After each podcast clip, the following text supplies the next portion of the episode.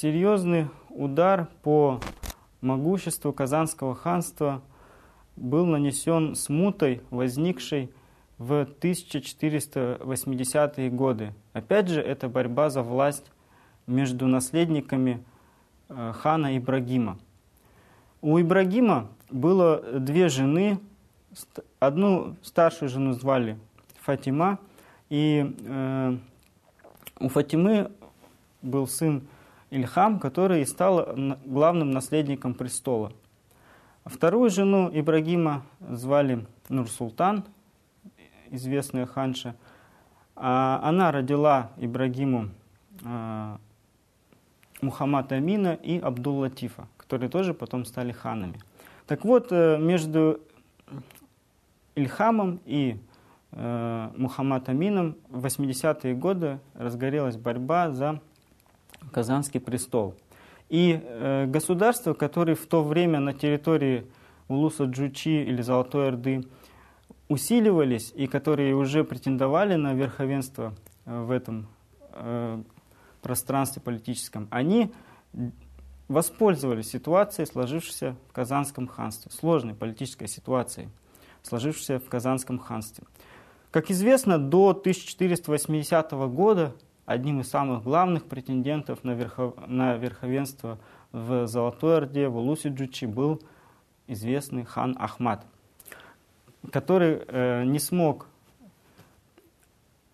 заставить Москву платить дань в 1480 году. Да, стояние на Угре как бы закончилось для него неудачей. И некоторые даже историки считают, что это конец ордынского ига. Но не все так просто. Так вот, э, в 1481 году хан Ахмад был убит э, с тюменским ханом Ибрагимом, в источниках он также известен как Айбак, а в русских источниках как хан Ивак. И э, в это время еще э, на верховенство в Орде претендует крымский хан Менглигерей, который заключает союзы с московским великим князем. Э, дело в том, что у этих государств появились общие враги. Самым главным врагом Менглигерея была как раз Большая Орда, хан Ахмад и потом его наследники – а у Москвы самым серьезным противником на тот момент был, было Великое княжество Литовское. И вот против Великого княжества Литовского и против Большой Орды Москва и Крым сколотили союз. А после смерти Ибрагима Нур-Султан вышла замуж за крымского хана Менглигирея. Ну, чем э, Менглигирей и воспользовался. Э, он э, обратился к Москве, и Москва в очередной раз вмешалась в политическую ситуацию внутри Казани.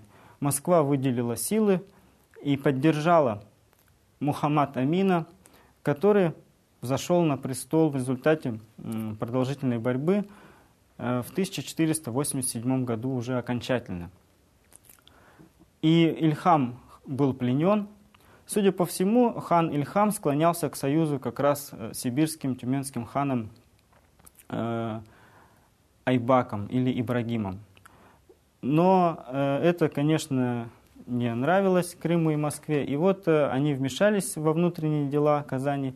И с тех пор э, Казанское ханство вошло в Крымско-русский альянс. Мухаммад Амин участвовал практически во всех основных военных операциях Крыма и Москвы. Э, и за короткое время с помощью поддержки Казани и поддерживая друг друга, Крым и Москва стали сильнейшими государствами на территории бывшей Золотой Орды. Не будем забывать, что Москва – это тоже э, московское государство или Великое княжество Московское. Это э, тоже часть Золотой Орды.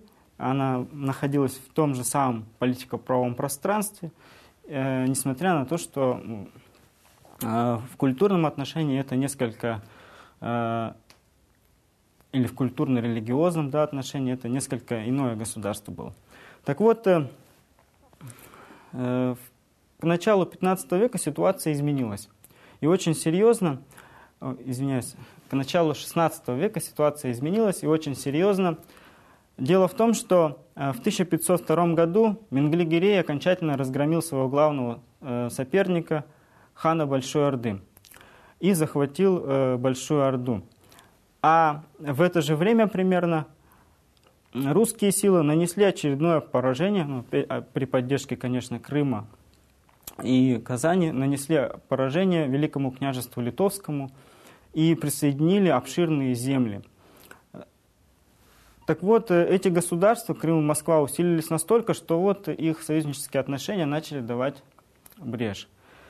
И э, с другой стороны, э, при Иване III э, Россия усиливается настолько, что Иван III сумел в 1505 году установить прямое правление в Великой Перми. Это как раз э, находилось непосредственно у границ Казанского ханства. И, конечно, все это вызвало негодование в Казани. В результате Мухаммад Амин, который при помощи Москвы и Крыма взошел на престол, в 1505 году развернул внешнеполитический курс Казани на 180 градусов. Э, и к тому же в 1505 году да, мы знаем, что скончался Иван III и к э, власти пришел Василий III. И Мухаммад Амин не хотел признавать Василия III еще и потому, что договоры о дружбе он подписывал не с Василием III, а с, э, с внуком Ивана III, племянником, получается, Василия III, э, которого Василий III заключил в темницу в ходе борьбы за власть. Э, то есть э, повод был, причины тоже были.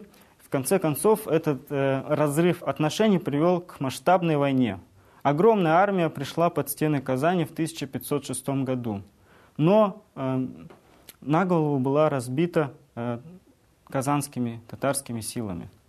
И после этого шли долгие мирные переговоры. Практически до 1523 года никаких военных действий не было. Шли переговоры, которые с переменным успехом завершились в 1512 году. Очень сложные, тяжелые переговоры. Тут же еще и у Москвы появился, или точнее возродился э, враг э, Великое княжество Литовское, да, поскольку Москва потерпела поражение под Казанью. И в конце концов э, положение Москвы, конечно, серьезно пошатнулось на международной арене. Так вот, но в 1518 году прервалась династия Улу Мухаммада в Казани. Последний хан Мухаммад Амин не имел наследников и казанцы оказались в очень сложном политическом положении. Идя как бы на сближение с Москвой, они приняли у себя в Казани на престоле э, Касимовского э, царевича Шах-Али и возвели его э, на Казанский престол.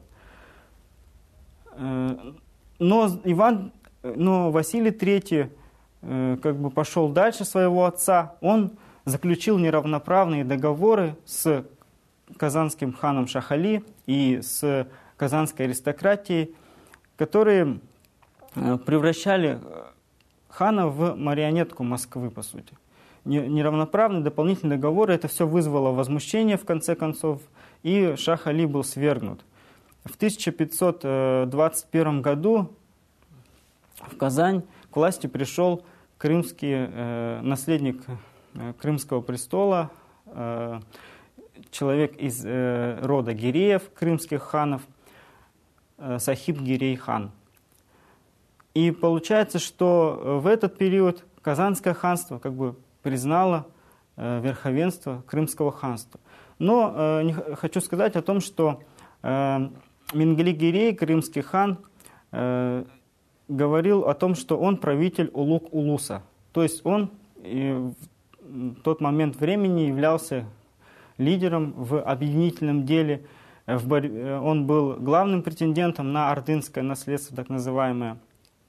И э, в 1521 году, э, конечно, это уже Казань признала власть Крыма. Сахиб Гирей хан правил, правда, здесь недолго, до 1520 1994 года. Но Москва резко активизировала восточную политику. Э, такая, э, это привело к двум крупным походам, к строительству Васильсурска, опорной крепостью у границ Казанского ханства. Э, далее, после, тысячи, после неудачного похода 1524 года на Казань, русские долго перевели, вели переговоры с Казанью и с Крымом, но камнев, камней преткновения здесь было много. В конце концов, в 1530 году Василий III организует новый большой поход, где участвовало около 30 именитых воевод, то есть огромная рать приходит под стены Казани. Опять же, осада ничем не закончилась, однако э, Василий не оставил военно-дипломатическое давление. В конце концов, к 1532 году э, ему удалось э, возвести на Казанский престол под его воздействием сильным на Казанский престол был возведен, возведен брат Шах Али, э, хан или царевич, точнее царевич или султан э, Джан Али. Но правил он опять же недолго, так же как и его брат, он не справился с политикой, не смог быть марионеткой на престоле. И в 1535 году Гирей возвращается к власти э, в Казани. Это был уже Сафа Гирей. Э, казанский хан Сафагирей. Сафагирей, он развернул активную наступательную политику. Впервые за многие годы, можно сказать, что со времен Улу Мухаммада такого не было, такой масштабной наступательной политики. Казанцы развернули наступательную политику, э, военную политику по отношению к Руси. И в конце концов,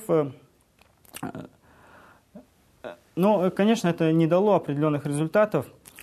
При этом, э, естественно, главной целью э, в этих действиях было признание со стороны Москвы.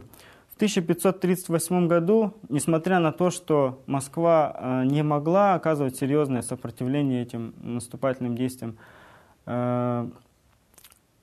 сами же казанцы и крымцы выступают инициатором мирных переговоров с Москвой.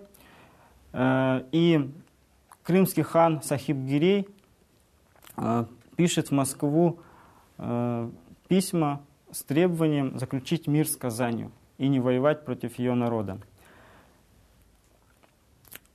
Но переговоры закончились без видимых результатов в 1542 году. В чем причина? Дело в том, что э, Москва не признавала Сафагирея как э, казанского хана Сафагирея как равного партнера, да, э, так называемых братских отношений, а Сафагирей и казанские дипломаты выступали за равноправные, как минимум, братские отношения. И в конце концов э, ни к чему эти переговоры не привели. Но пока шел период малолетства Ивана IV, пока шла борьба за власть, Россия не могла активизировать свою восточную политику и предпринять какие-либо серьезные шаги на пути э, подчинения Казанского ханства. Э, ситуация изменилась уже в середине 40-х годов, когда э, молодой Иван IV Грозный взялся за это дело и начал войну за уже завоевание Казанского ханства.